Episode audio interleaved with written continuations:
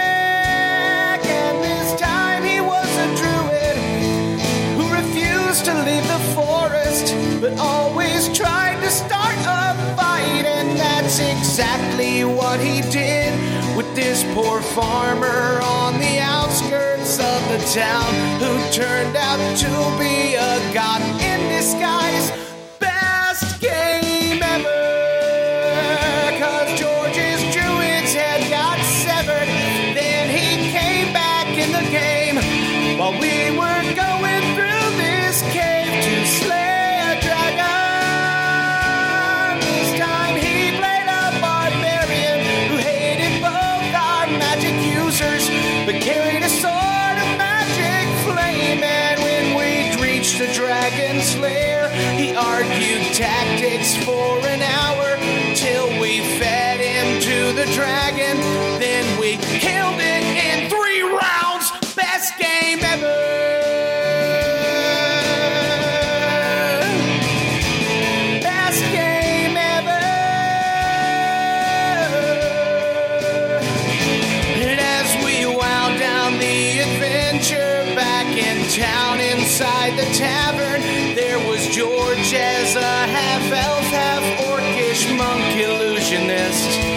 And as we counted out our treasure, he insisted on attempting to seduce the barmaid, laughing as she cried and raised her fists. Then we all picked up our weapons, and as he died, he swore he would never game with us again as long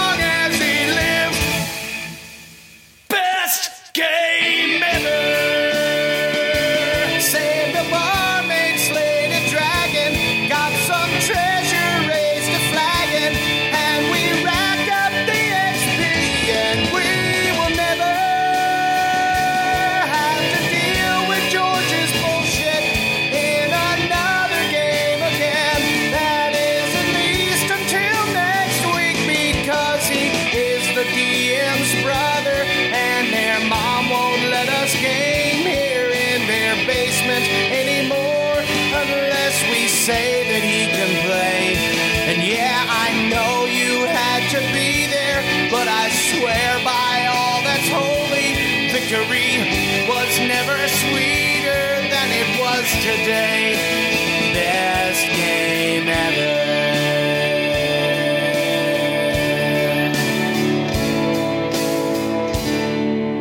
I say all this talk about 21 or whatever reminds me of me uh, trying to remember my wife's birthday. Is it the 21st? Is it the 23rd? I'm not Oh. sure. That's a That's a fairly big offense, by the way. Forget your wife's birthday. well, it's worse because I, cou- I couldn't remember it one year, so she constantly, you know, tries to trip me up with it by, you know, reminding me of the other day. Whichever one it is, she she will mess with me throughout the course like of the year. Yeah, see, that seems like it wouldn't work out in her favor. Years ago, I dated a girl who uh, her big her her she thought she was funny. Don't they all? Well, she would do this thing that I found really irritating where she would try and convince you of a ridiculous fact. And once you finally relented and said, okay, yeah, I believe you, then she would make fun of you as to how gullible you are. And it was just very annoying. And so, Is this the one you went to jail for for beating? I say, did you hit her? no, different girl. But, Because uh, I think you'd be justified. But I, I, you know, one day we're on the phone and she she pulls the, the that, that that prank again, and I just I, I said, you know, you know what the difference is, and I stopped myself, and she's like, what? And I said, never mind. And she's like, what? And I said, well, you know what the difference is between you and a lying sack of shit. and she's like, no, Aaron, why don't you tell me what's the difference between me and a lying sack of shit? And I said, the sack. and we weren't together after that. Best ex girlfriend story ever. Yeah, I wouldn't keep that in the show, Aaron. Why not? just, just FY. Do I come off bad in that? I think you come off a little bad. in that. I would have that be the intro to the show personally. Like if I had had that story, I would be proud to share that on the air. Therein lies a problem.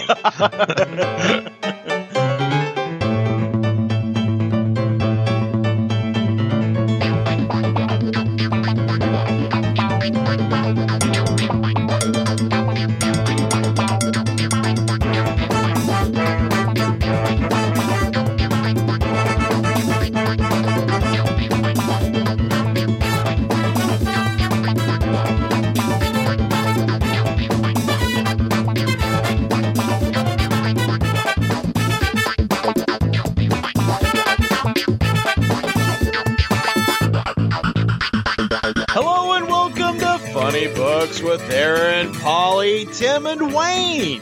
I'm Aaron. I'm Polly. this is Wayne, and I woke up this week. Woohoo! And this is Tim. Hello, Tim. What's up? Well, you know, it's the Christmas season. I'm very excited. Yeah. Yeah, this is our last uh, episode before the big holiday. Ooh, very exciting. But you know what else? You know what that means, though? A day off? Besides that? Oh, that means next week, I think, possibly, very likely, is the funnies. Yeah. oh, Yeah. that's a lot of effing work. you, but you got a whole day off to, to work on it. Yay! Merry Christmas, Tim. Ho, ho, ho. I have multiple projects for us to work on on my days off. My plan is to just make sure I'm never the first one to nominate, and then I'll just ditto somebody That's else. That's right. You just dog I, no, no, no, no. That was my plan last year, and the, and I stole that from Landreth.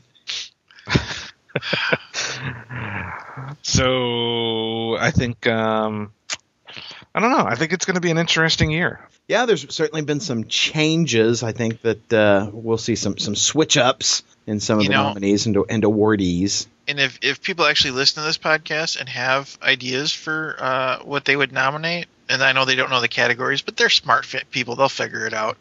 You can hashtag the funnies and let us know. Absolutely.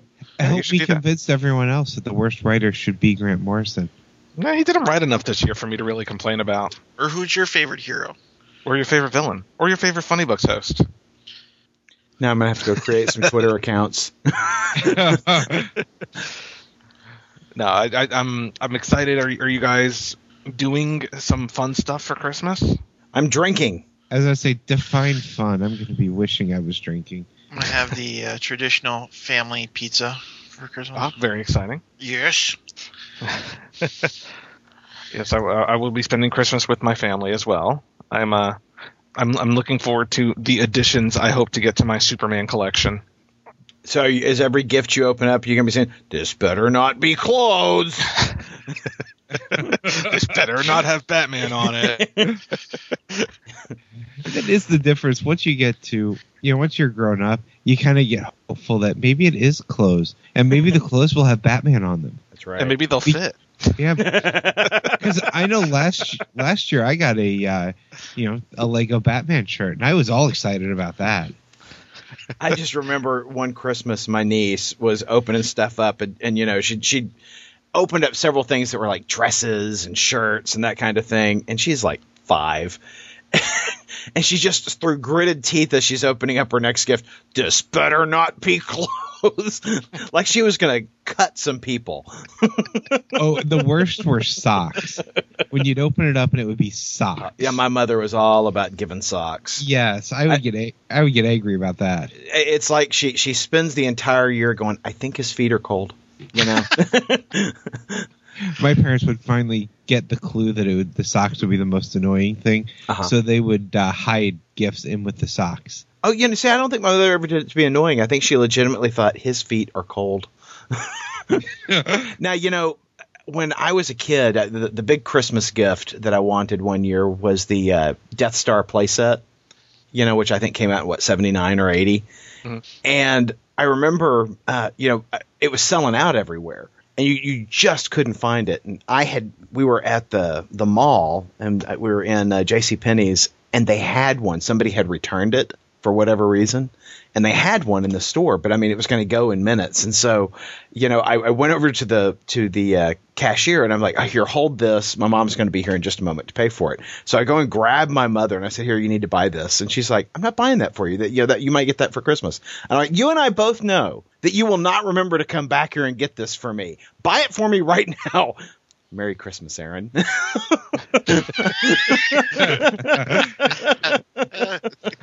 mean, I did. I just you and I both know you will not remember to do this.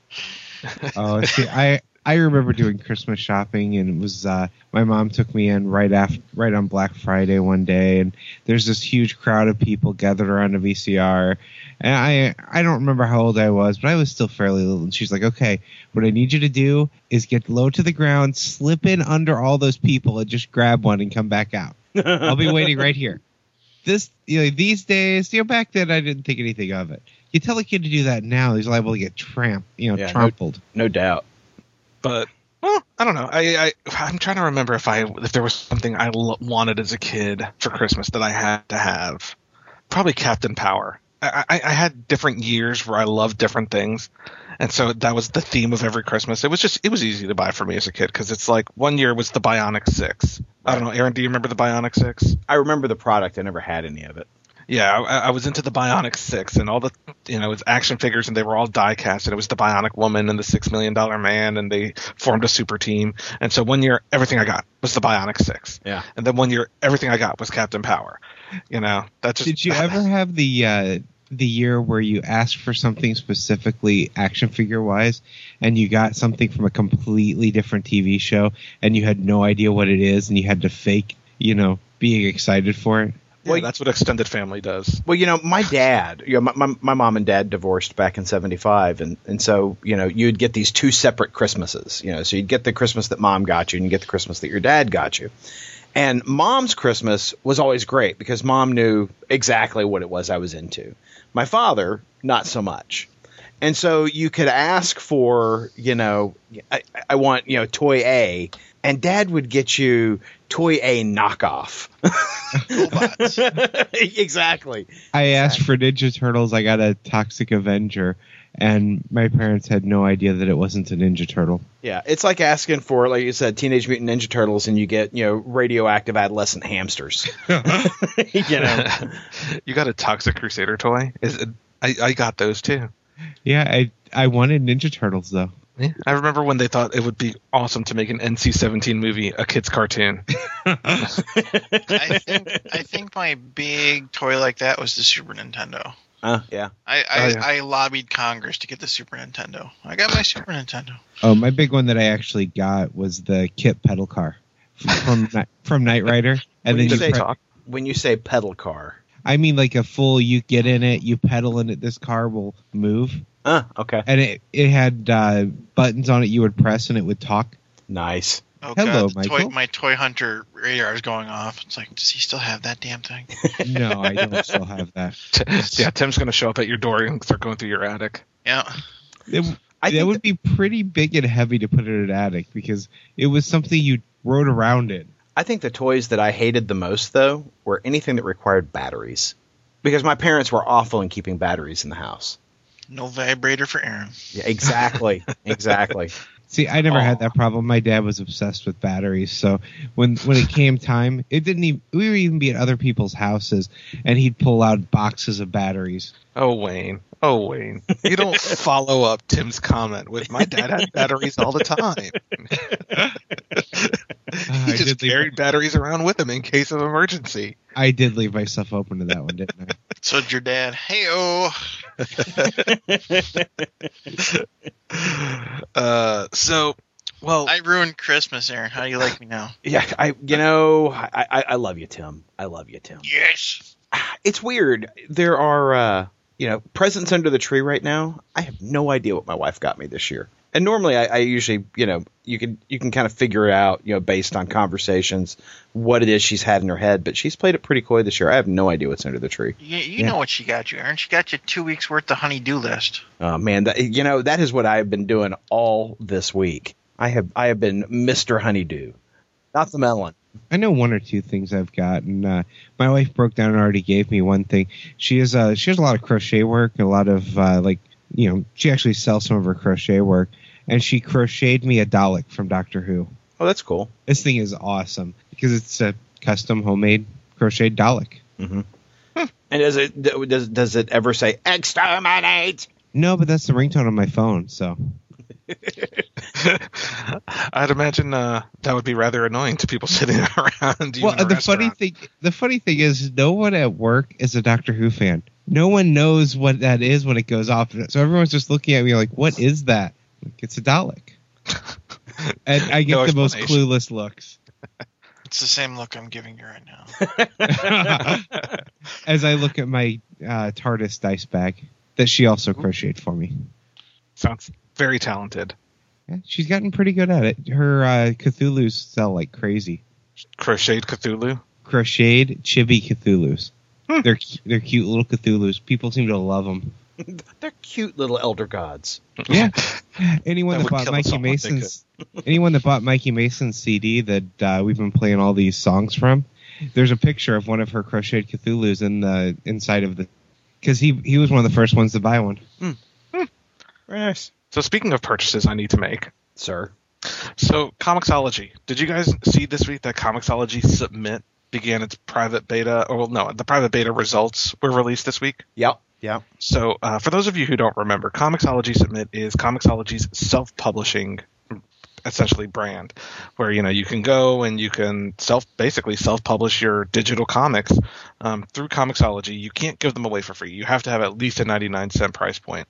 Um, Which I think works against some of these books. yeah. So you know. Uh, I think the first, I would say, it looks like 14 titles were released this week. Some of them I've actually seen before. Uh huh. uh, books like Robot 13, Too Much Coffee Man. Um, I know those have been previously Yep. released, Evil Inc is a webcomic. This is just a collection of his webcomic.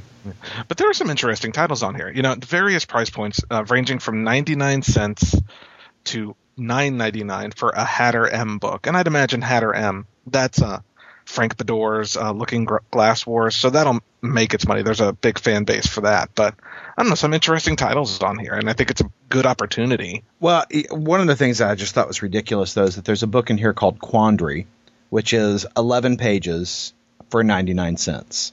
And, you know, I, I just, I think that is ridiculous. Yeah, I'd agree with that. I do think that uh, you know you you need to price to your book, and Yeah. I mean I know you have to have at least ninety nine cents. Then at least have a twenty two page comic book. Yeah, you need to, you need to, to find some additional content to put in there because I'm just not going to spend 99 cents on 11 pages on a guy I don't know who he is. And you only get one panel, one panel, not a page, one panel of preview of that book. Well, any more than that, and you'd be getting yeah, a significant piece of the book for free. But you know, I uh, I, I I have to say, uh, looking at a lot of these books, I was pretty underwhelmed. I mean, I think some of them have interesting concepts. I mean, uh, unfortunately, when you self publish, you know, unless you have a great writer and artist team, your book is going to look a little amateurish and it's going to be overshadowed. And so, charging more than 99 cents, I'm really going to hesitate to buy an amateurish looking book. Right. Um, like, and I'm not going to name the names because, unfortunately, you know, I don't want to call Yeah, anybody sure. out. But I do think, I, I, I hope, I, I'm excited about the possibilities. And we talked about, you know, how excited we were and some ideas we had for projects. I think it could be a good thing. Um, it, I, I wish they would do a little more on the advertising of it. I didn't even realize it went live until I was scrolling through the sales Right. and saw the little banner for it. I only realized it went live because I'm on their press list and didn't realize you guys weren't. Paul Paul wasn't doesn't want to name names because he wants to behave like a gentleman on the internet. I'm a nice guy. Only on the internet, though. In real life, I'm a bastard. But I'm sure Larry's Comics.net is a nice guy in person. He's just a bastard on the internet. Yeah, I'm sure. so a couple weeks ago, uh, Mark Waid was on the Word Balloon podcast, and he was talking. You know, they talked to him about Marvel Comics, and um, they spent a lot of time. Mark Waid is a big proponent of digital, um, and um, if you don't know that by now, I, I would be shocked. You'd be living under a rock, uh, because Mark Waid is. Um, he's kind of the guy who wrote. He's. I think he's written all the Infinite comics from Marvel Yes. at this point. Um, he also has uh, MarkWaid.com, which gives a which has free uh, comics, multiple comics, uh, including Insufferable, which we'll talk about later on in the show because it was released to Comixology this week. So Mark Waid, they they talk about digital, and he mentioned Larry Doherty, who owns uh, a comic store, Larry's Comics. And Mark and Larry have have been at it before. Correct. You know, uh, Larry is Larry strongly opposes digital comics in any way, shape, or form. Um, he has taken Marvel to task for their free digital downloads, saying that Marvel is trying to steal the direct market for themselves and cut the retail stores out by having uh, uh, digital codes in the comics, you know, to, to try and leech those guys over to you know the digital uh, space. He has taken Mark Waid to task several times, particularly when, when Mark announced that he was selling his his uh, print collection to fund Thrillbent and MarkWaid.com. Thrillbent, that's the name of his Yes. digital studio. Thank you for that. So uh, Mark Waid had some comments specifically about Larry on Word Balloon on the Word Balloon podcast. Um, so Aaron, why don't you, in, in your best Mark Waid voice, Time for another edition of Twitter Piece Theater. Larry's an opinionated man. Larry goes on Twitter under the hashtag comics market. I salute Larry's verve and energy towards the comic market. Larry likes to say things just to piss people off. Larry likes to say things that stir the pot. And he loves coming after me on Twitter, how I'm an absolute sworn enemy of print. And this week, in particular, picked his morning wrong, picked his moment wrong. Make no mistake, fellow retailers. Mark Waid would give up print in a heartbeat if I could. Of all the weeks to say this, this is the week in which Daredevil and Hulk and Rocketeer and Steed and Mrs. Peel come out. I don't think I've had four comics out any week ever. Clearly, I like print. so Larry of Larry's Comics took to Twitter to uh, to voice his um, disagreement with Mark Waid's comic comments. Uh, sorry, and so uh, yeah, so i i- in the following conversation, Wayne playing Larry. Aaron will be uh, continuing his role as Mark Waid. Playing a Word Balloons podcast in the shop, no doubt, at Mark Waid is a cunt. Hashtag comic market. Uh, Merry Christmas to you too, Larry. What set you off this time? Your mouthy podcast. More specific, please. I'm, I'm not being disingenuous. I really don't remember what I said to set you off this much. You were absolutely a dink towards me and my small business in a Word Balloons podcast. Hashtag comic market. In what way? It sucks when the guy that has never written a shitty print comic decides to champ- champion digital. Hashtag comic market. I have written hundreds of lame comics. How is championing digital hurting your store when I still write three to four comics a month? You are just waiting for digital revenue to catch print so you can abandon the DM. Admit it, traitor. It's not an either or, Larry. If we can both make money on my Marvel books, why would I abandon them? Why must 90% of your promotional efforts be directed towards 10% of your income? Honestly, Larry, that whole effing podcast was done during a four hour store signing. Tell me again I don't support the DM. you actually signed at a primitive pop culture paper comic shop? God bless you, sir, for slumming. Don't be a dick, Larry. I've done literally hundreds of store signings in my uh, career and will continue to do so. Don't be a dink. Spend equal promotion effort digital versus print. Then there's no issue.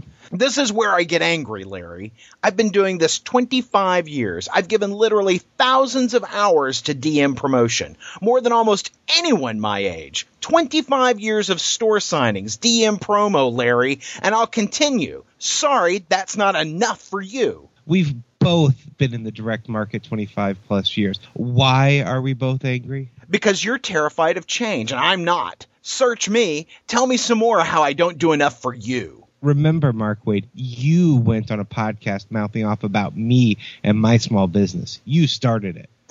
At this point, Josh Fialkov, the uh, writer of DC's I Vampire, joined in, and he said, "You forgot the part how you also write compulsive, addicting mainstream comics that draw in new readers." Seriously, sir, pig pile on me. I have done nothing but support you. Larry, Josh didn't attack you in the least. Not in the least. Do not lash out at my friends in paranoid rage. And, And I- I, really like and respect both of you, Larry. You've constantly been a cheerleader for great comics and have built a wellspring of shops with a passion for the future. I just wish you two would stop fighting. Can't we all just get along? In this specific case, no. Not a chance in hell. It enrages me to be told that after 25 years I'm a traitor. Rephrase. Can't we all just pretend to get along? Ha, never said Josh Fink attacked me. Nice try, said Pigpile. He wants to be your pal. God bless you, Mark Waid. I'm sure that selling your collection to start digital platform had me and my family in mind. Pigpile equals dog pile equals join in the offensive. Larry, if all DM owners were like you, I would abandon you now. I, I, I will play Cornelius Stuyvesant. Out of curiosity, as a 100% digital comics consumer, what could your print shop offer me that I don't get now? Fear of tomorrow, snark, and the occasional borderline racist comment. Walk the walk. You tried to abandon print. You failed with your multiple work for hire Eisners. Chump. No racist comment here, sir. Brilliant pulling that card out, though. And of course, uh, you know what what Mark's uh, referring to there is several months ago, Larry was all off on uh, the uh, black c- character of Miles in Ultimate Spider-Man, and uh, had made some uh, Kentucky Fried Chicken comments, and uh, you know was really taken to task pretty hard about that. A few years ago, prepared to abandon print. Things didn't work out for him, and now he's back. Well, then, so did I. I published Tumor digitally only with hardcover to follow, and ultimately it sold brilliantly. Oh, I see. This is just you screaming for attention and lying to get it. It's fun for you to wind me up. Congrats. Tim will be uh, playing the role of Blastoff Comics. What's that, Mark? I couldn't hear you over all these copies of Daredevil and Hulk we're selling. Slurp. Maybe Mark will do a signing at your dump. I guess I, I guess a better shop in the L.A. area though. There is no better shop in the LA area, Larry. Bullies ought to pick fights they can win. I doubt there are many shops in New England that can keep pace with my level of support. And I doubt there are many 25 plus year vets who can keep pace with mine. Call some more stores dumps, sight unseen, Larry. Go. I believe Mark Waid owes Larry a kidney as well. Actually, a penis transplant. Larry, you've got more than enough dick to go around. Tell that to my wife. Oh, now it's hate. Like you hate the fact that you sold your print comics to fund your digital whims. You're clinically insane, but you love spreading the lies. Or do you hate that you didn't sober up that time you made a jackass out of yourself on a panel? That time, I make a jackass out of myself on panels six times a year minimum. Google Mark Waid and drunk. I'm a friend to my brother retailers. If attacked unseen, however, I am allowed to respond in kind. According to you, sticking to digital is what makes me a traitor to the medium and the industry. You took a shot to leave print and failed. I'm thrilled because you're an industry legend. I never said I was leaving print, nor have I failed. Both are out and out lies, Larry. You're beneath contempt. So, what possessed you to spew about my shop on Word Balloon podcast this week? You had to know that I'd spew back. Yeah, I guess I figured you would. I just didn't know you'd stoop to spreading lies. You never fail to disappoint, though. How ate you comfortably calling me a liar? I'm simply responding to your actions. Okay, I'll play by your rules. That shop libeled me. Fair is fair, champ. Also, at this point, I'm not sure it's possible to libel you. Seriously, that speaks volumes. that uh, concludes this week's portion of Twitter Piece Theater. Um, I, I'm sure the conversation continued, and, and I'm sure it's. Uh, I'm sure the uh, the animosity will continue here. You know, I for quite a loved all of Larry's uh, you know typos in there, and just thinking about what Aaron's going to have to do to edit as I stumble over his typos.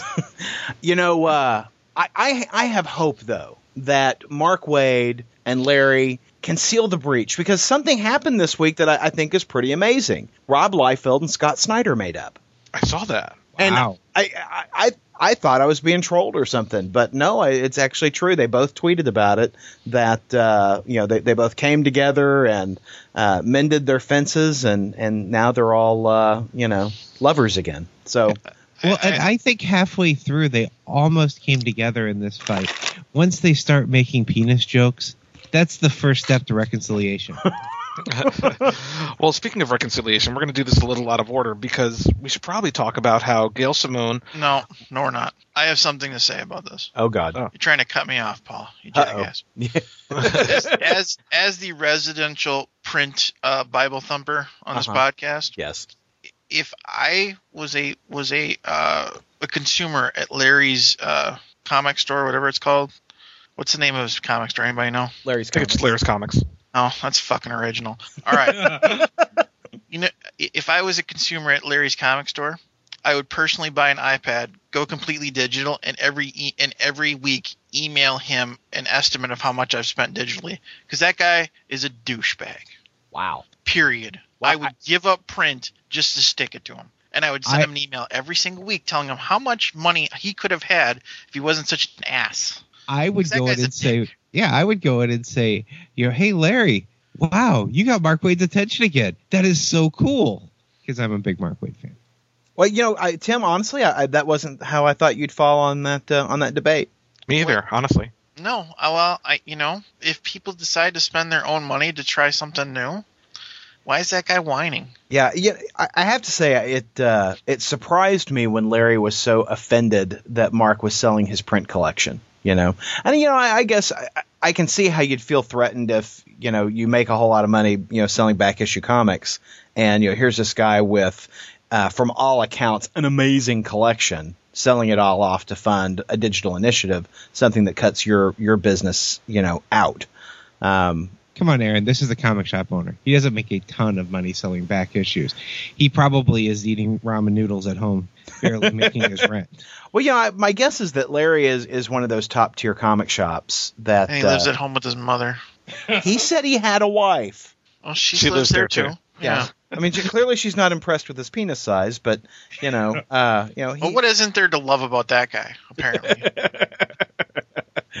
but uh, yeah, I, uh, I, I, I'm, I'm, it's an interesting conversation, and uh, I, I think you're, I think there are some store owners that are like, yes, thank you for for for taking this guy to task, and then I think there are guys like uh, us who, you know, are like, well, you know, Mark Waid's just trying something, you know. Yeah, you know what? I completely disagree with Larry's comics, and I would be shocked if anyone actually supported him.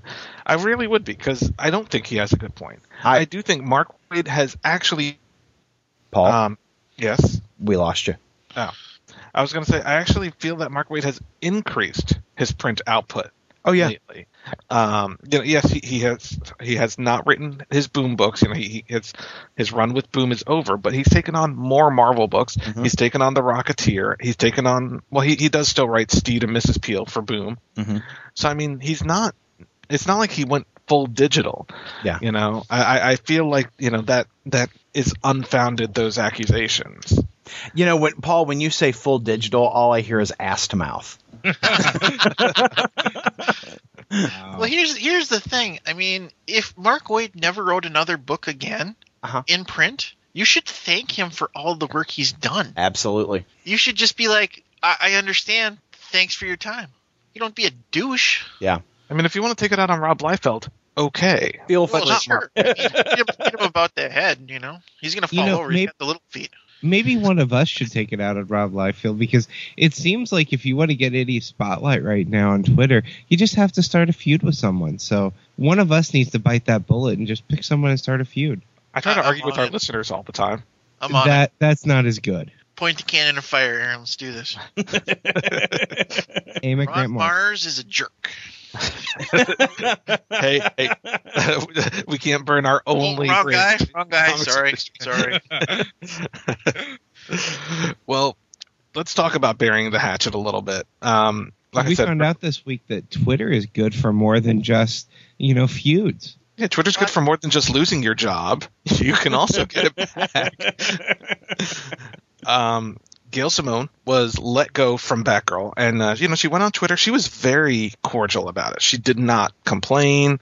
She just said, you know, hey, got a phone call today. I am not the Batgirl writer anymore. And uh, a couple days later, Gail Simone has announced that she is the new writer of Batgirl.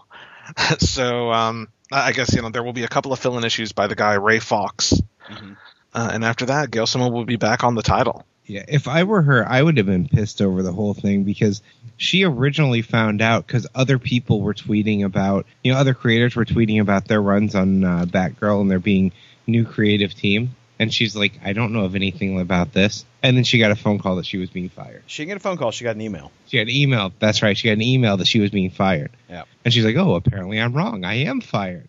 And, you know, I have to say, I was, I gave DC the benefit of the doubt on this whole, uh, you know, not having any female creators. But if they would have taken their most popular female creator, arguably one of the biggest names they have over in the company, on a book that is selling incredibly well and constantly gets good reviews, and just dropped her, I would have to start questioning if maybe all of the claims of DC being sexist really has a lot of merit to it. I you know I think that we're missing something here, and I, it's a, it's a piece we will never get, which is why was she let go in the first place? Yeah, I don't think you'll get to see it until uh, somebody writes a tell-all book because yeah, it seems weird. It seems weird to to have. If you didn't know that uh, it was going to be a big deal, you know, in the in the marketplace, letting Gail Simone go like that, you're an idiot. Yeah, because it wasn't sales. Her book is selling Yeah. strongly. No, well, and she's a fan favorite. I mean, Yeah. people love Gail Simone, and you know, to to think that you're going to cut her loose in such a uh, you know poor style and it not be a big damn deal, well, that's just naive. So something happened, and I don't know if it was just some chucklehead not clearing things through somebody else. Uh, you know, and, and I mean, I just kind of imagine, you know, Dan DiDio going, "You did what? what did you do?" I, you know, I'm going to have to talk about this at conventions in January, asshole. you know? Somebody give me Slagman on the phone. Yeah, god damn it. yeah, I just I just imagine that that conversation didn't go down too well. Yeah, I can't help but wonder if this is all a person, uh, not a person, uh, um, a publicity stunt to mean something, as in that Batgirl may be changing. I don't think so. Like Gail Simone is off of Batgirl, but now there's a new Batgirl, and she's the new writer on Batgirl. There's a new Batgirl in town. Yeah, like maybe I don't know, something happens to Barbara Gordon at the end of Death of the Family. I don't know. I mean, it it just seems so odd that you know there, there's no word out of DC, and again, we're not going to get it. Um, you know, unless it really was a publicity stunt, we're not going to get a true reason. But it's very interesting that it was just, I mean, literally a couple of days, and uh, you know, no offense to Stephanie Brown fans, but uh, your waffles didn't do dick. but um, no, they did. but apparently a couple of tweets uh, got Gail Simone her job back. You know what, Aaron? If I could wake up on Christmas morning and get Cassandra Cain Batman under the tree uh, as in a comic form, I'd be happy. I would welcome You know, Tim, I th- I think what they would do instead is they'll give if this Batgirl goes away, they'll give us some brand new Batgirl to just put a thumb in both of our eyes. I don't want to be It- lumped in with the Stephanie Brown lovers, Wayne. That's But don't you think we could unite against the new Batgirl, whoever it would be? well, I'm not buying this Batgirl. this is true. So Wayne, did you uh, did you end up going to Batman Live when it was in town? I did. I had a ball at this thing. It was, uh, yeah, it was a family show, so I'll be the first to admit it was kind of corny at times. It was a little bit cheesy. I put out some uh, some pictures. I don't know if I put them on Twitter or not, but uh, outside before going into the actually into the arena, there were life size Lego statues of Batman, Robin, and Joker, and these things looked awesome. They looked very realistic not like Lego, like Lego Batman video game or anything. These were full human sized Lego statues that just looked amazing. So the show itself, like I said, was kind of corny. They had a lot of wire work going, and the uh, the wire work fight between Batman and Catwoman wasn't so good. But just seeing Batman glide onto the stage was, you know, that was incredible. But then once he's on stage, you know, put his arm up, the sound for the grappling hook, and seeing him shoot up into the rafters, that's something that I will I'll take with me for a long time. Just being able to see a Batman live in person grapple up into the rafters was uh yeah, I was geeking out the entire show. There was so much to like even though it was a family friendly show and it couldn't get too dark even you know, it was a Joker story. It was the death of Dick Grayson's parents and uh the moment they died, about half of the arena broke out crying because there's a bunch of kids there. So they're his parents fall and land and they're dead and all these kids just immediately start wah and it just echoes around the arena. No one seemed to care when Bruce Wayne's parents were shot, but when Dick Grayson's fell, that that got him going. Well, Martha Wayne had it coming. Yeah, the screen in the back because they did a lot of the setting stuff. Like instead of changing the uh, the background prop, they had a big screen that was shaped like the bat symbol Yeah. And everything on the uh, the screen would change. So they would like they'd bring the Batmobile out, they'd jump in the Batmobile, it would drive backstage, and the point that it went backstage, it would transfer up to the screen, and you'd see video of the Batmobile driving around Gotham City streets until it got to its location. So they had a lot of interesting little tricks like that, a lot of rope work, you know, some uh, various stunts and So what was, the, what was the crowd like? Was it sold out? That was actually the one thing I was uh, really disappointed by is the crowd was not packed at all. Yeah. I, I think for a town like St. Louis, I don't think they needed to do three days worth of shows with three shows each day. Yeah. I think that was their big problem is that they just had too many showings for a town like this. This this isn't New York. We can't pack arenas like that. Well, I'm glad you enjoyed it. I've heard Yeah. good things about it. It's it was a lot of fun. It was yeah, it was cheesy because it was a family show. If uh, if anyone's listening that's and it's coming to your town, you have kids, definitely take them to this because they will have a ball at it. Well, no new dates have been announced. Uh, they, in fact, they canceled anything after the Dallas dates. So, Yeah, I'd heard that. so it, it wasn't quite as dark as uh, Death of the Family, huh? There was no faceless Joker in it. Well, I understand that that's what they're going to do ne- next time around. Is they're going to do the whole death of the family and you know show uh, you know Joker's face being sliced off. Maybe they'll start it off with Killing Joke and uh, the Barbara Gordon shooting with the, the pictures and Oh all yeah, that. that'd be great. yeah, that'd be great. And, I and would they go can, see that. they- I, I hear they've hired Gail Simone to write it.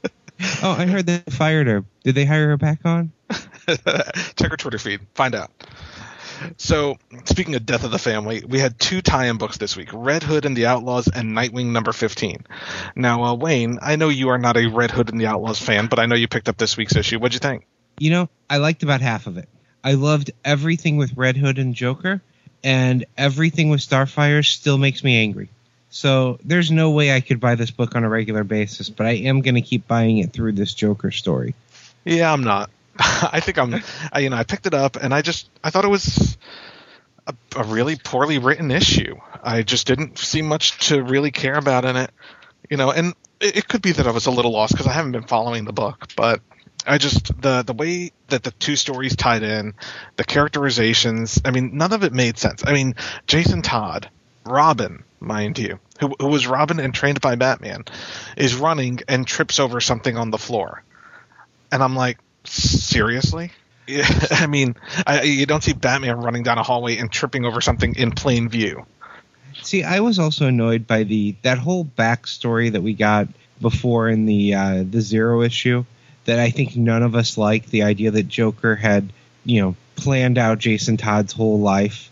They're pretty much saying that yeah, that's completely what happened because Joker keeps making mention to that in here, and Yeah, He keeps calling him son and my boy. Yeah. And, and I Yeah. hated that backup concept. I just I really hated that idea, and that kind of bothered me as I'm reading through this. Is this pretty much screams that yeah, that is what happened. That Joker had really planned, you know, Jason Todd's life the whole time, and I I'm not cool with that. I don't like that story. I think that's stupid.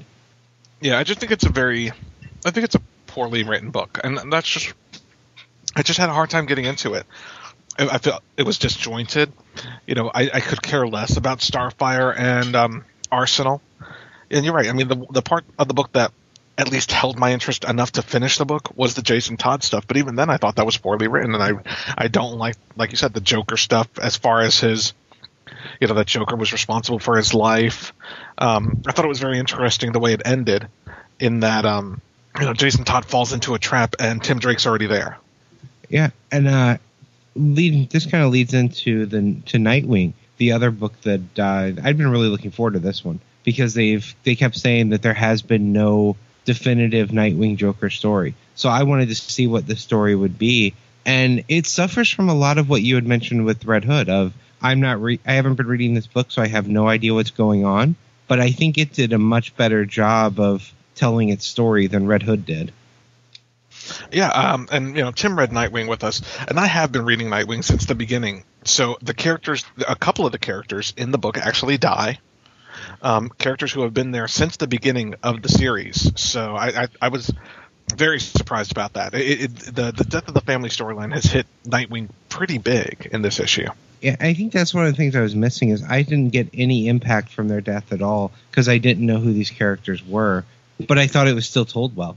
I had a I had a feeling that yeah, th- th- there was more impact than I knew just from reading this one issue.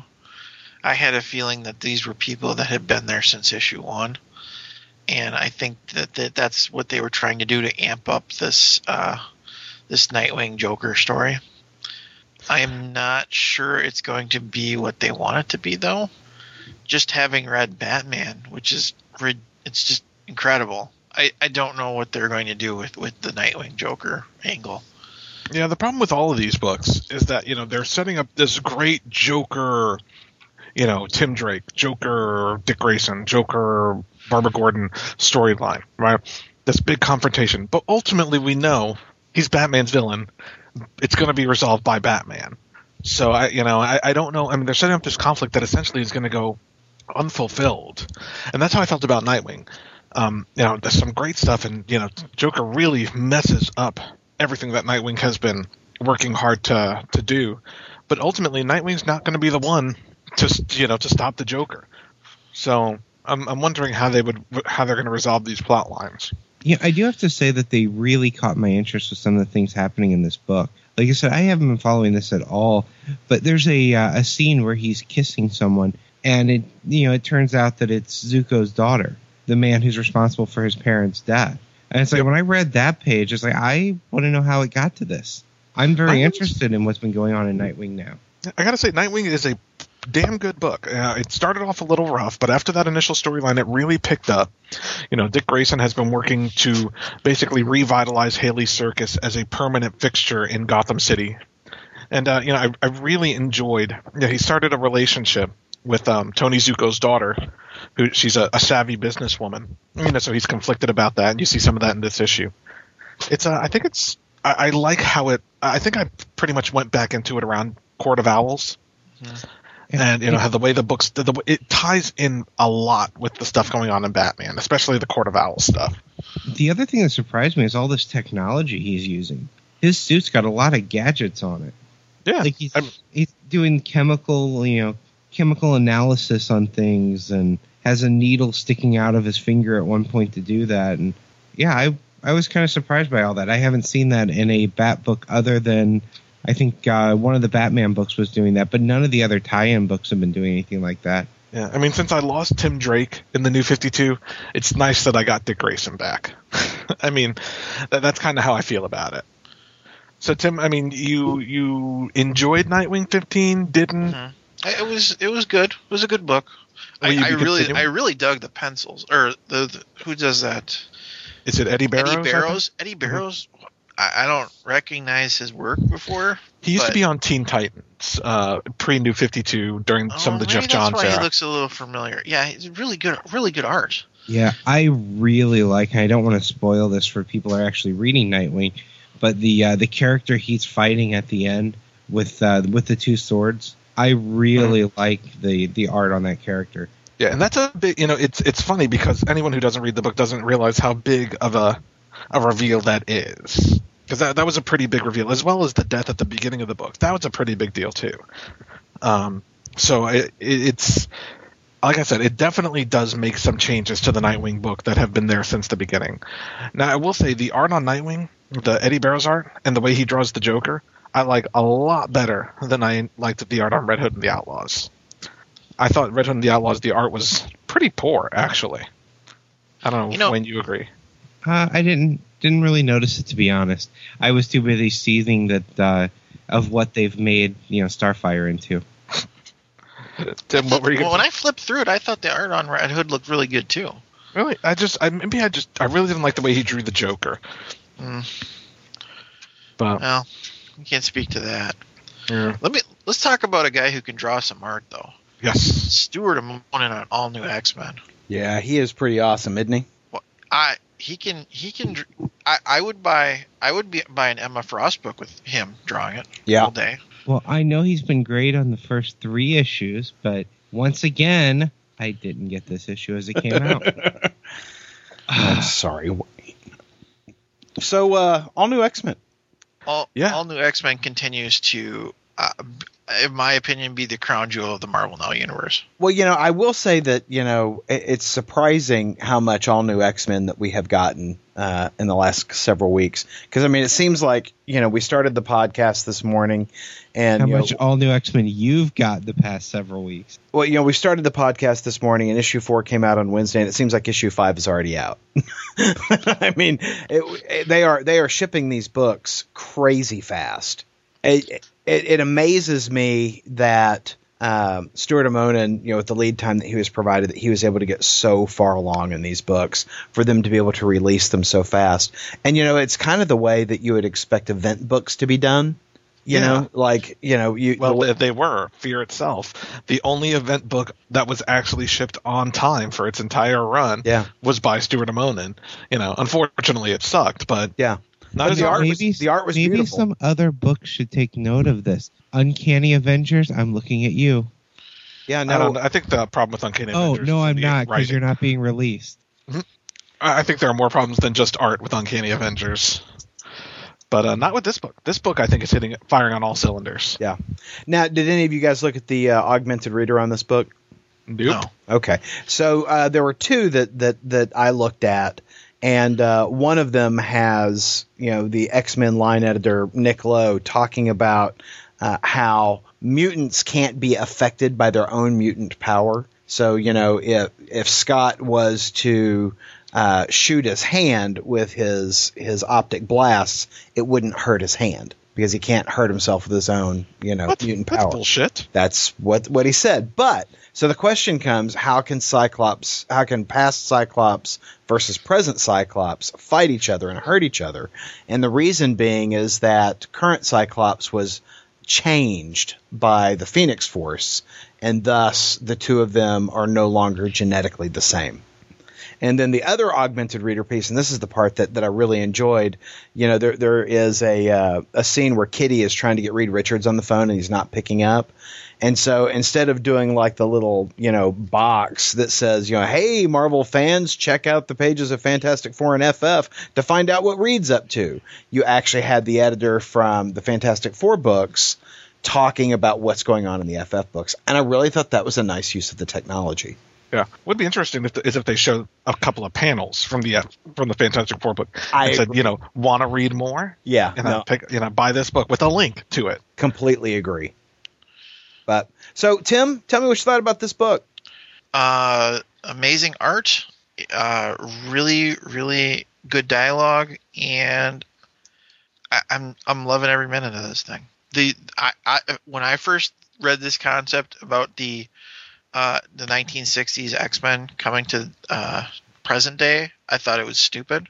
This is far from stupid. No, it's very well done. Yeah, Yeah. Yeah. It- It was a. It would almost seem like a childish idea, you know. And when I say childish, like you know, something like, yeah, you know, that would be cool. Bring the past, you know, X Men back. You know, sounds like something you know you and your twelve year old friends are sitting around talking about. But it is so wonderfully executed. I, I love it. I love it. And you've got this dream team, uh, Bendis Immonen and Wade Von Grawbadger working on this thing, and it is a beautiful book as well as a well written book. and it's so true to how those old X Men stories read, the way these guys are reacting to the unbelievable situation they're thrown in. And Yeah. it's kind of cool to watch Scott.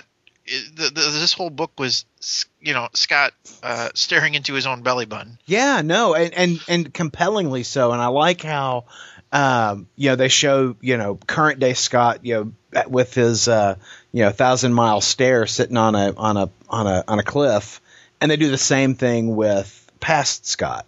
You know, I mean, I just I love the parallels that you're getting to see, but yet be able to see the difference between these guys. you know, given the volume of Marvel Now books, I've really hesitated to jump on automatically into you know into these titles. I want to give them a couple of issues before I really subscribe to them through my comic shop. Um, but this is the first one. This is the first one that I have actually, you know, I feel confident enough about the quality of this book that I know it'll continue. Yeah. Uh, and and being biweekly doesn't hurt. Now I'm not saying that I want all Marvel books biweekly because that would kill my book, my uh, my Your wallet Yeah. but um you know I, I I feel like it is doing nothing but helping this book Yeah. No, this book is fantastic. Mhm. Love it. Love it. Let's, and I know uh, Stuart Immonen uh, I think David Marquez is coming in to do the art on the second arc Uh huh. and you know they're going to have alternating artists kind of like Amazing Spider-Man or Sure. a, a Superior Spider-Man which makes sense to get the book out on time Absolutely. I slanted. but uh yeah I, great book I, I I really love this title Now, Tim, Timmy I jumped off of Thor: God of Thunder after issue two. Tell me what I missed in issue three. You're a failure at life. I I, Oh. I, I don't disagree, but tell me how. Oh, just, I um I actually Go ahead, dropped off Paul. this book too, but I saw you, it was on your list, and so I bought it specifically because you were buying it, Tim.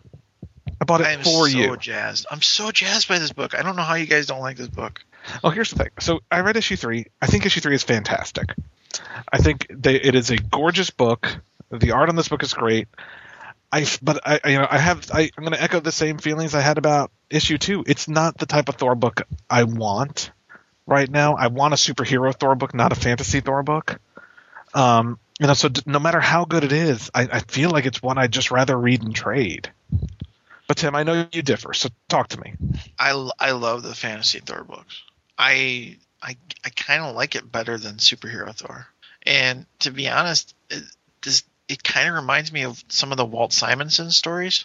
This book, it just is so good. Just the this whole this whole book is setting up the enormity of why has nobody noticed that you know all these gods are just dying, are getting murdered. And just the you know Thor going through page after page of how did I not see this happen? Why does nobody care? Like the one where he's he, stand the, it's the the kind of two page spread where he's like, I knew that one. we passed several hundred years ago and we kind of waved at each other. Yeah, I thought that was he's funny. He's like, I dead." just saw him a hundred years ago. Yeah. You know, the, the the way the gods talk is very different. You know, when the, you know Thor goes to see, I guess like um, he goes to what do you, what did they call that main like the the, the, he- the heaven of the gods essentially? Basically, they they don't really name it. I don't think the Maybe not, but he's going to see like lords? the main. Yeah, the Yeah. lords or whatever, and they're like, Built "Oh, there's a the 200 year waiting list," you know, that kind of thing. omnipotent city, nexus of all the gods is what it's called. Yeah, And I love how I love how the uh, the librarian's like, I he's just giving him so much crap. I never expected to see you at a library. You don't look like the type to read much. this is so good. Oh God, this is such a good book. Uh, Yeah, maybe and here's the thing. I, I know I agree with your opinion on the quality. I think it's a quality book. It's just not. It's just not the Thor book I'm looking for. you know Uh, I, I I can understand that, but I I guess I'm just completely 180. This is the Thor book I want.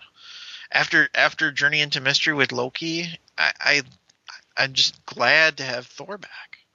Yeah. Now I gotta say, I am looking forward to Young Avengers. You know, because I am missing. I am missing the young Loki character, even though he will be different. I am missing the character. Um, you know, and yeah, the thing about Thor is that you know, for a while, Thor was the only place you could get Thor was in the Thor book. Now you can get Thor pretty much in any Marvel book. Yeah, So- but it's sort of dopey jock Thor in a lot of the Avengers books. because it's kind of dopey Jock Thor in the Avengers movie. Th- this is different. This is man. I'm just I love this book. I'm very happy that Jason Aaron has written this book. The art's killer, and uh, maybe it's just because I've got just a hankering for this because of what Matt Fraction did to my Thor. I'm so happy. Well, if you keep buying it on episodes where you, you know, and it happens to be on an episode that you join us, I will buy the damn Thor book with you so we You can chat to- about it. You don't have to do me any favors. I'll just soliloquy about the thing. I'm, I'm okay with that. no, He- I'll talk, I'll he doesn't Andrew need into your buying it. pity purchase, Paul. Yeah, said, whatever. Fine, I'll keep my four dollars. You can shove it. you can do it. That's fine. So, you know, Tim mentioned Journey into Mystery. And with book. issue 646, Journey into Mystery is now a book featuring the Lady Sif. Uh, we talked a little bit about it last month. Uh, Aaron loved it. I was a little more lukewarm on it. But uh, what do you guys think of issue 647? I love it. That's it. Just I love it.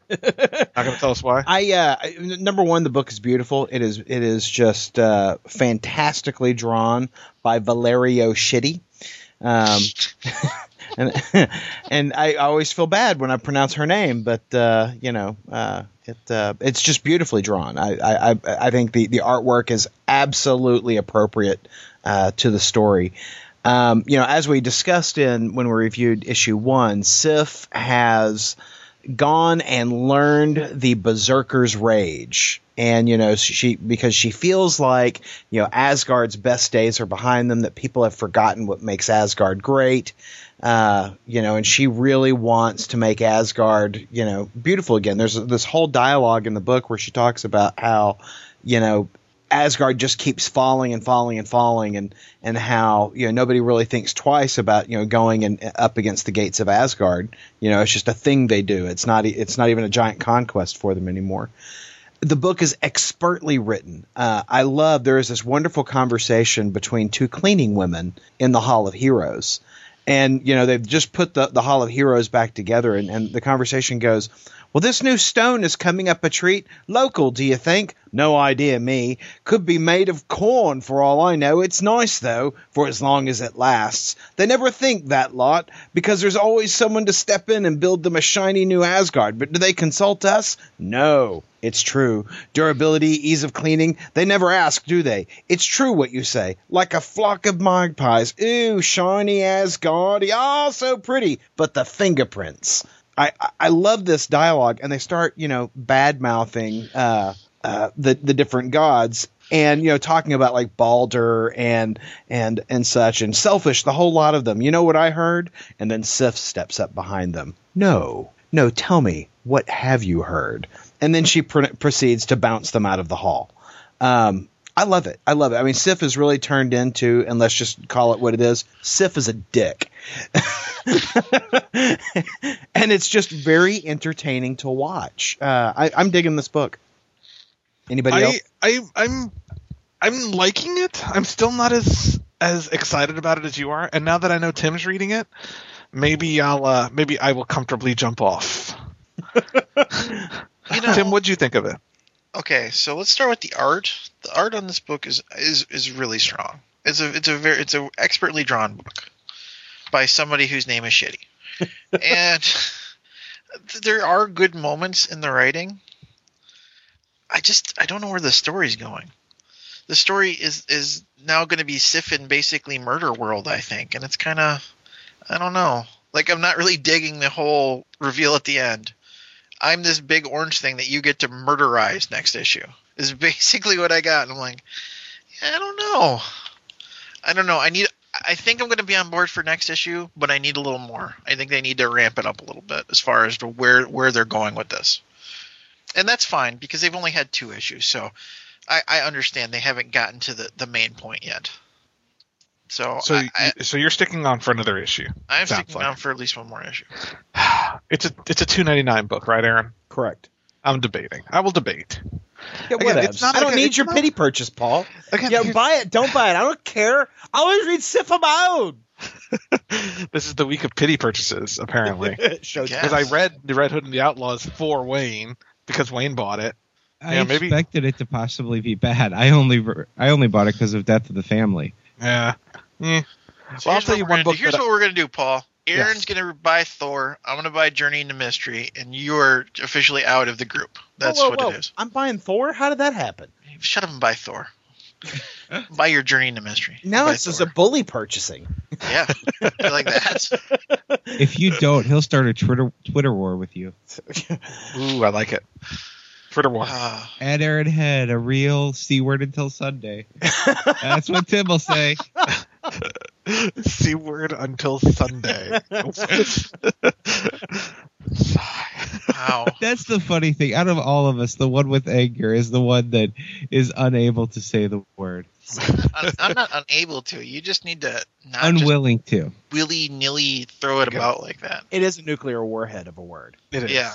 It It's- it's is my when you're using it yourself, but when you're quoting someone else, I have no problem using it in a quote. Uh, I think it, it is my favorite cuss word because it's the, it is like the only one that offends anymore. So, Paul, you're absolutely comfortable saying that Wayne's a cunt. Yes, absolutely. I, I say it frequently. In fact, it is the first and last thing I say every day. Wake up in the morning, Wayne is a cunt. Go to bed at wow, because I wake up in the morning and say Paul is a wonderful person. Aw, no, you don't. No, I don't. So, so Paul, who did you buy Indestructible Hulk for? For myself. Uh, Oh, so Indestructible straight. Hulk number two came out this week. I, I bought it from Mark Waid because I thought he would get pissed at me on Twitter. Um, no, so Mark Waid, Leinil Francis Yu, we talked about the first issue about how uh, everyone loved the book who read it. Um, I was a little eh about the art. Um, with issue two, I've kind of gotten over my issues with the art. about time. I know, but what do you guys think of Indestructible Hulk number two? I love this book so much. I I have never seen this banner before, and I I am excited. I like buying a Hulk book.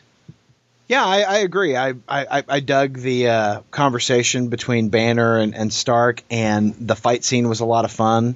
Um, I dug it. I like where this book is going. I love just Stark's comments throughout this entire book when he finds Banner laughing, and he's like, "Make him humorless again this minute," and just the conversations he's having about, uh, you know, you've got he's got to be your puppet. He's either a genius or a puppet. Make up your mind. It's like the dialogue is so good in this book. Yeah. No, it's good stuff. I love it. What I think is interesting is, you know, the, Mark Waid has gone on record saying Marvel basically pulled me into an office and say, "Do for Hulk what you did for Daredevil," and you know what? It it reads exactly like that. Um, you know, Bruce Banner, you know, after years of basically spiraling downhill, he's decided, you know what, I'm going to change my life. Yeah. And that's essentially what Matt Murdock did. You know what, I'm going to change my life. Like one night they just wake up, or one morning they wake up and like, I'm just going to be better now. I'm just going to be happy now. And that's essentially what this book is. You know, Bruce Banner has woken up and he's like, you know what, fuck it, I'm going to be happy now.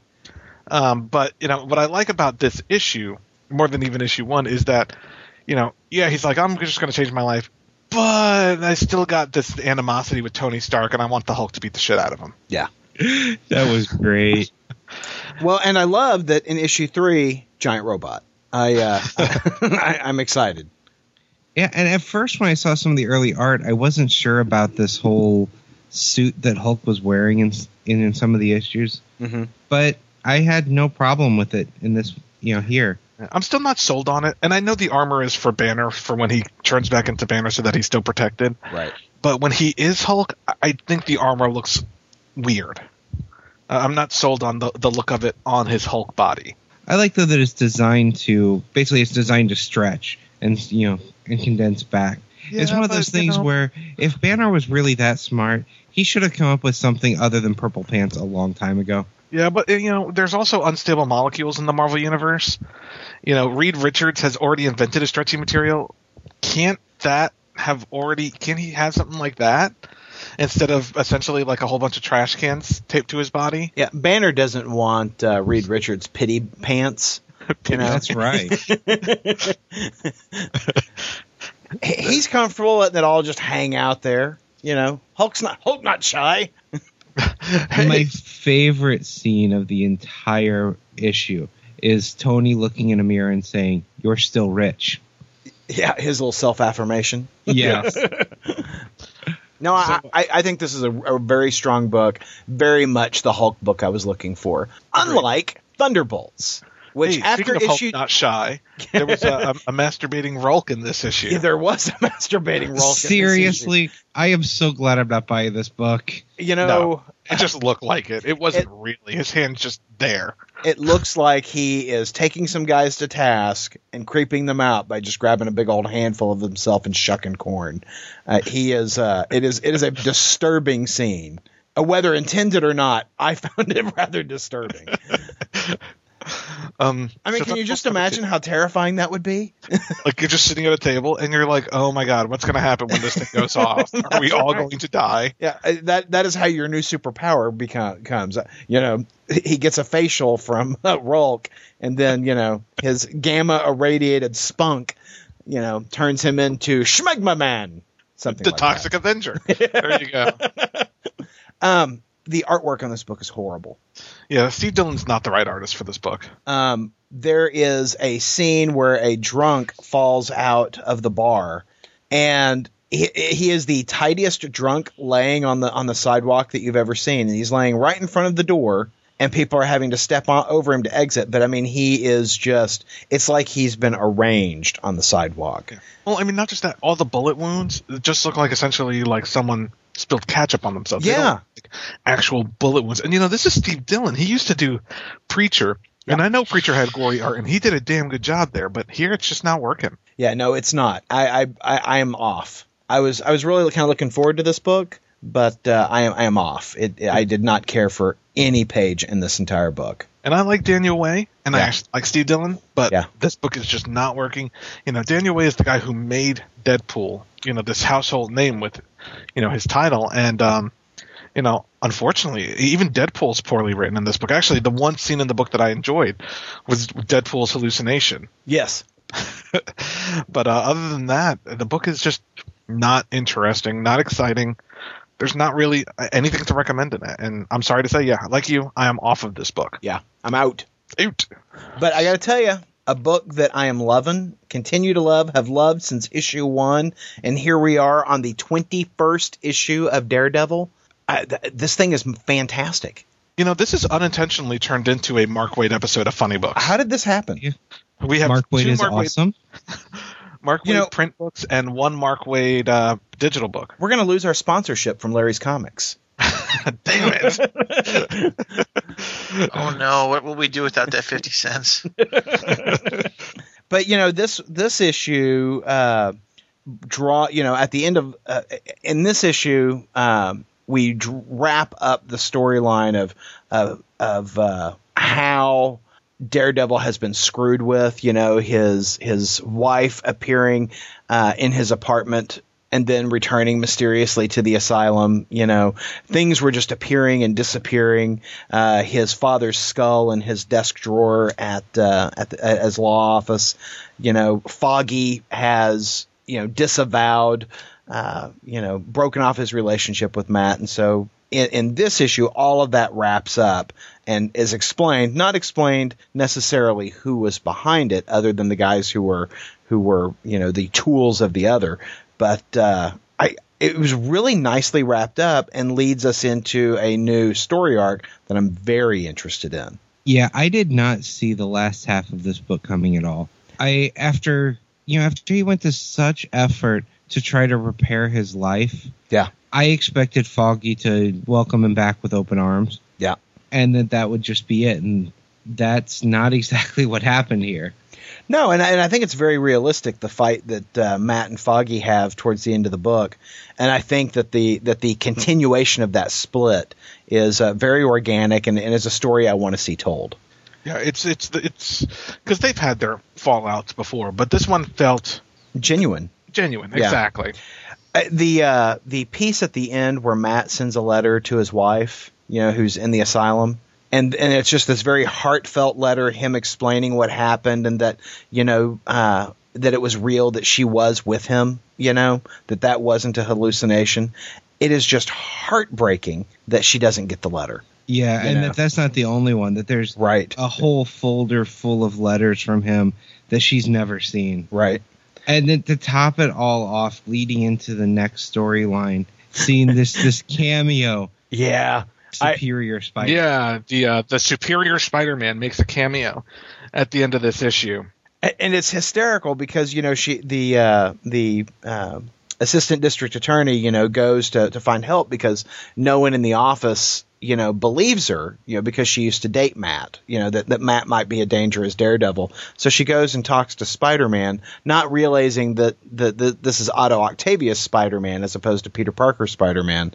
And she says you know uh, but you know either way he, he has to be dealt with. You get that right? And he says well i understand what you're asking me to do. Yes i will find daredevil and i will crush him. And her response is thanks uh, wait what? I will crush him. And he's you know he's upside down hanging from from the uh, fire escape. And you know he's got he's even got that you know darth vader fist in the air. I will crush him. Love it So I, Yeah. yeah, I'm definitely looking forward to next issue. yeah fun Yeah, the- you know what? The, The- the- last crossover with Spider-Man I didn't think was that great. This one I expect to be incredible. Yeah. It wasn't bad. It just uh, the last one I get.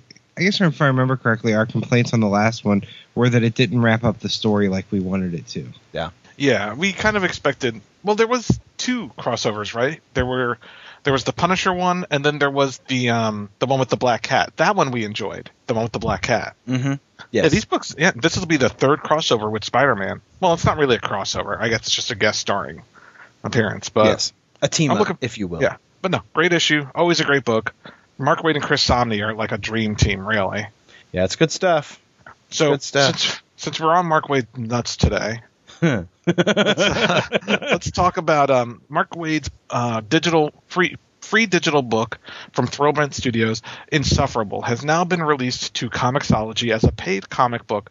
Um, now, the paid comic books works a little differently um, than the than um, the free version that you get on MarkWaid.com, um, and includes extras. Uh, now, I know Aaron. You had not previously read Insufferable. I had read the first couple of pages of the first issue, but really disliked the way uh, Thrillbent worked with my iPad. Um, it was just not it was not very organic and, and didn't flow very well. So I stopped reading it and was thrilled to see that it was available on Comixology this week. So you know because it just released out this week, and I picked up the first three issues. So, you know, Insufferable is basically the story of a superhero and his son. And unfortunately, his son is a bit of a dick. Yeah, a little bit. You know, he, he his son has a website where he's where he constantly makes fun of his father. They have many issues from, you know, the way his father raised him, and it's and unfortunately they come across a case where they have to work together. Yes. And um, I, you know, I, I I love the hell out of this book. Same here. And you know, I love the hell of it eh, on on two different levels. One, I think the story is strong. You know, this is this is the kind of story. You know, the superhero and his son. Uh, you know, the the the son's kind of an ingrate and doesn't see the whole picture, and the father's kind of kind of an at a distance kind of guy. He's not, you know, uh, Ward Cleaver. He he is not, you know, the warm fuzzy father figure. He's actually kind of a hard nosed, almost Batmanish uh, kind of character. Um, so it, it- it's it's a story that you would expect to see in a relationship like Batman and Robin. You know, but Okay. it's but it's a lot edgier than you're actually going to get to see. But beyond that, but beyond the, the the the greatness of the story and the fantastic characters that we've got here, I'm really digging how they're using the digital space. Okay, because I was about to ask you guys about that because I haven't read this through the Comixology app. Uh-huh. I've read it through the website through the PDFs, Right. and it was just like that uh, that zombie story that he told. Yeah. As you read the PDFs, you'll have one page will have like one panel, and then the next page will have two panels, and it's a lot of making this. It, it does an incredible job technology wise of making a PDF look like a motion comic, and that got me thinking, what does that do?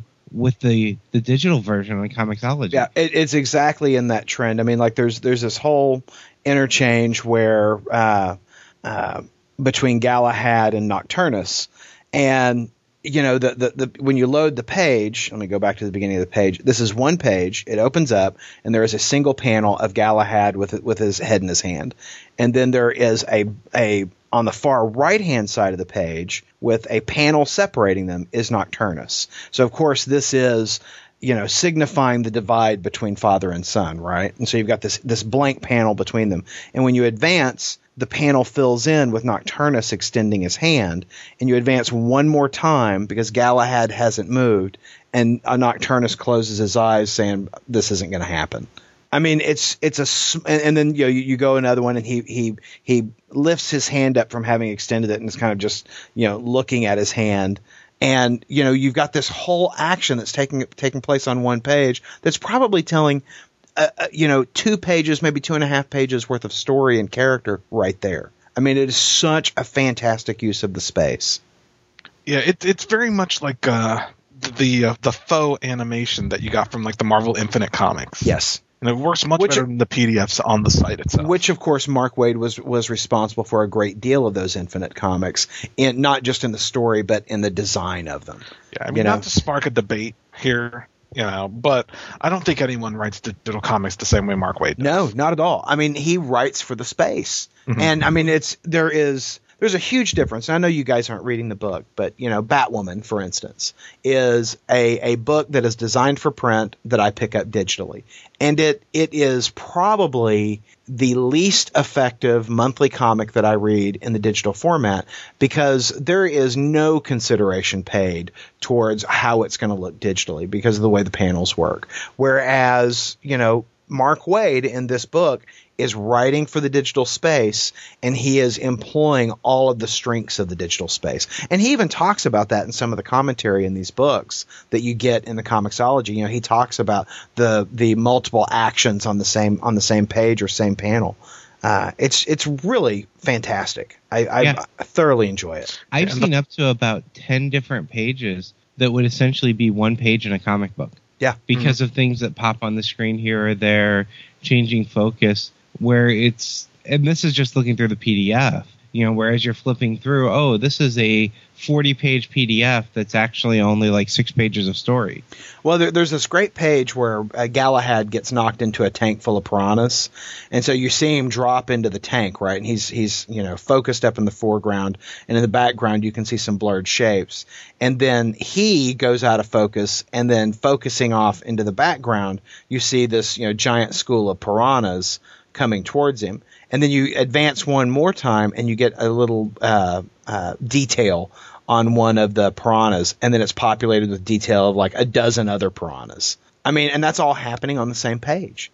It's Yeah. fantastic. I love it. Yeah, absolutely recommend the first. The first issue is ninety nine cents, and when I say issue, it's seventy seven of these slides. It's not seventy seven comic pages. Yeah, it's probably Um, more like 30 comic pages. Yeah, and Yeah. subsequent issues are a buck ninety nine. Yeah. Even though you can get them for free, well worth the money if you enjoy reading digital comics um, on your iPad or uh, other tablet. This format is much more convenient for reading Oh, it than the you know, PDF I- format. I will say I'm very anti reading comics in PDF form because it just I have a hard time doing it. It bothers me. I don't get the the guided view or any of the you know any of the things that really the app gives you. Yeah. These are the exceptions. I've been reading these since the beginning, and these are PDFs designed to be read online. And all of my issues with PDF reading for comic books don't have any of them on this. These PDFs work beautifully if you just want the free ones. Yeah. yeah.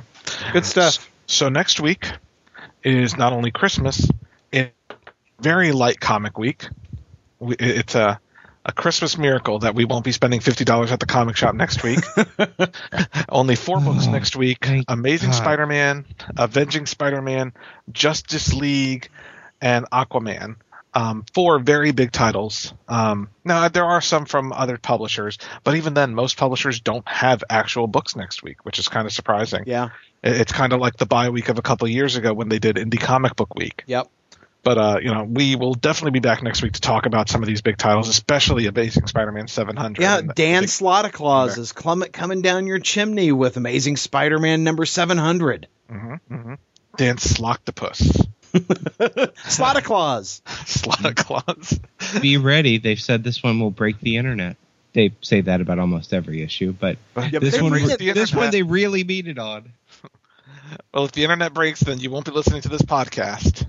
Well, and, and hey, you know, the Mayans were wrong. We're all still here. Yeah, Stupid Mayans. yeah. Well, I kind of There's always there's always next apocalypse. Yeah, I'm sure something will happen next year. No, uh, we're done with apocalypses now. No more, no more apocalypses. Well, yeah, I don't think anyone predicted anything after 2013.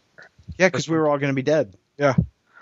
So, So now we're just gonna have to look to movies for our apocalypse. Apocalypti. Uh, apocalypse.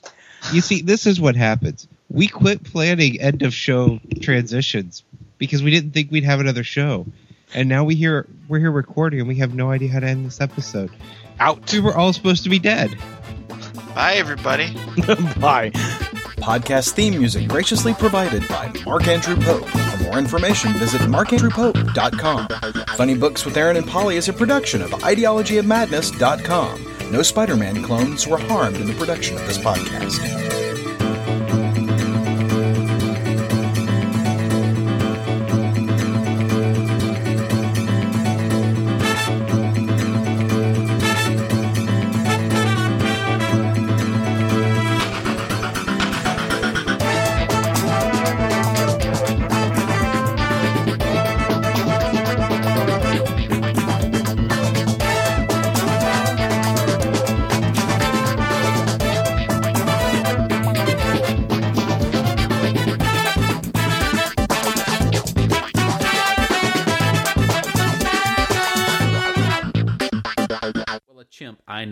Is not a monkey, but still, they'll eat your face off. Well, your face is so tasty. I know. If God And didn't after a couple monkey shoulders, That's right. man. That's right. If God didn't mean for the monkey to eat your face, he wouldn't have made it so tasty. I tell you, we used to go um, Good to the. Fort Worth Zoo quite a bit, and uh, for a long time, the thing that would would really freak my son out was uh, was the monkey house, especially the chimps. Uh huh. I. no, wait a minute. Don't you have a story about the monkey house? What are you saying? I seem to recall you have some I kind just- of the la- humorous anecdote. The last time I was at the zoo, Okay, just just so everybody knows, as soon as I mention the zoo, like these guys like break out giggling like six year old girls. So tell me about this. the last time I was at the zoo, the you know there's the gorillas, right?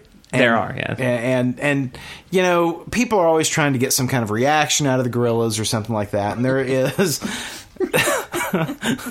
Oh wow, there is well and our friend uh, jamie who we've talked about a couple of times on the show Sure. the last time he had been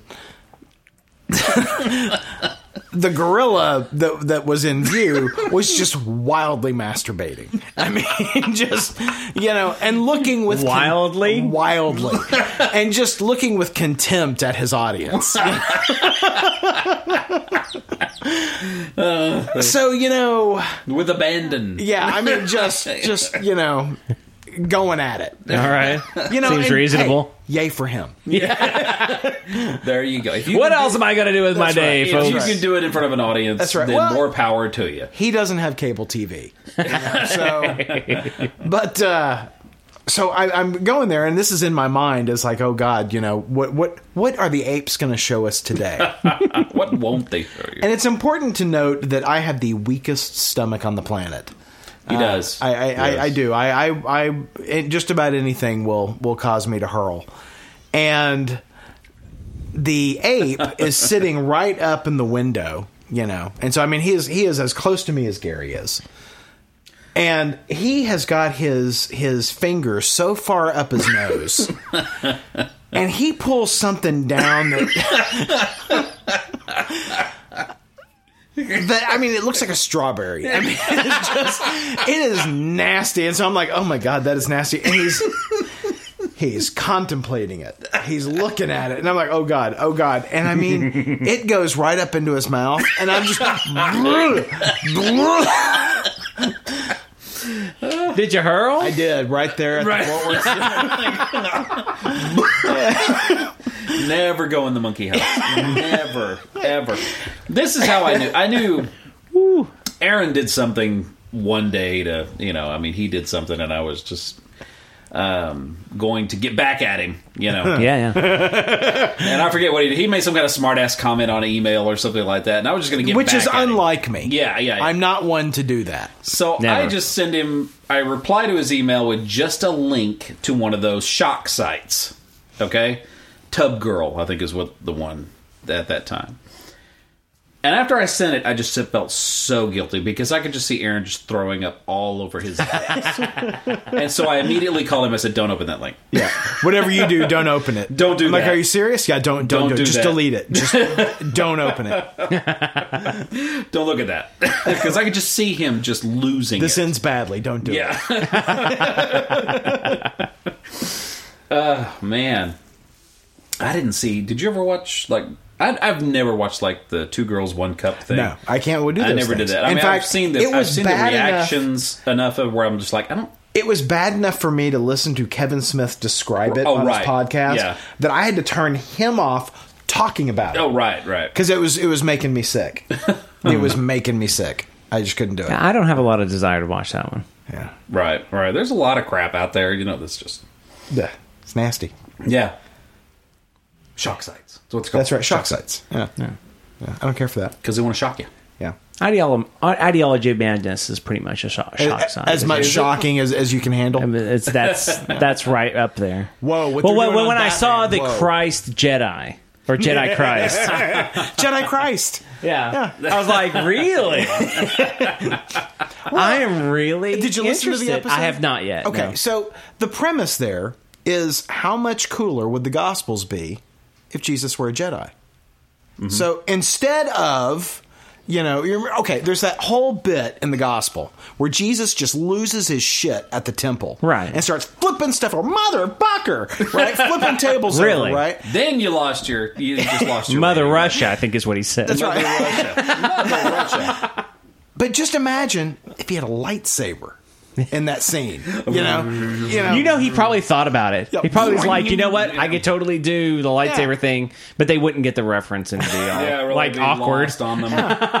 They'd be all like, "What's that light thing?" And you'd be like, "Uh, it's like, uh, never mind. Nah. Star You know, Wars. It's his- Lucas." His miracles, force powers. Come on, come on. I I really think this whole. Uh, I think we've, we we need to rebrand the Gospels. You know, for a new hip 21st century audience. Jedi Christ. Okay, I like it. might have to do a little rewriting. But